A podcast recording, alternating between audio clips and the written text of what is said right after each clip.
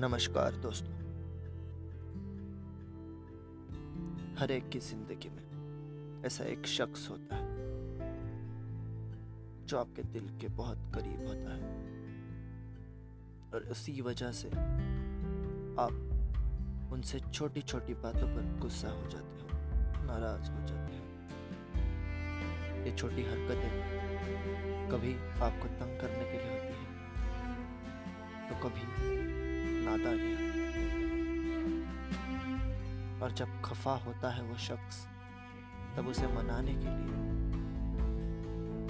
बारीकी से जैसे पंखुड़ियाँ उठाते हो, वैसे उठाते हो शब्द तुम। नादानियों से भूल कर बैठे तुम मनाते हो, उसे कहोगे, ये लफ्ज़ क्यों खफा हो मेरी नादानियों पर? क्यों खफा हो मेरी नादानियों पर? जो हरकतें तुम्हें मुलाकात है। मुसाफिर हूँ ज़िंदगी का, बस।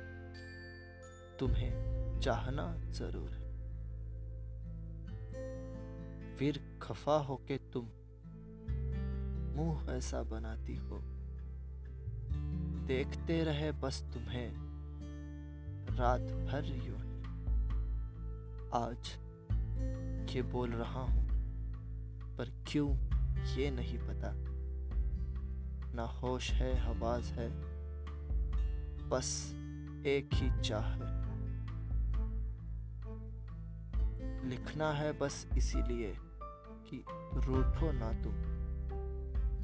लिखना है बस इसीलिए कि रूठो ना तुम।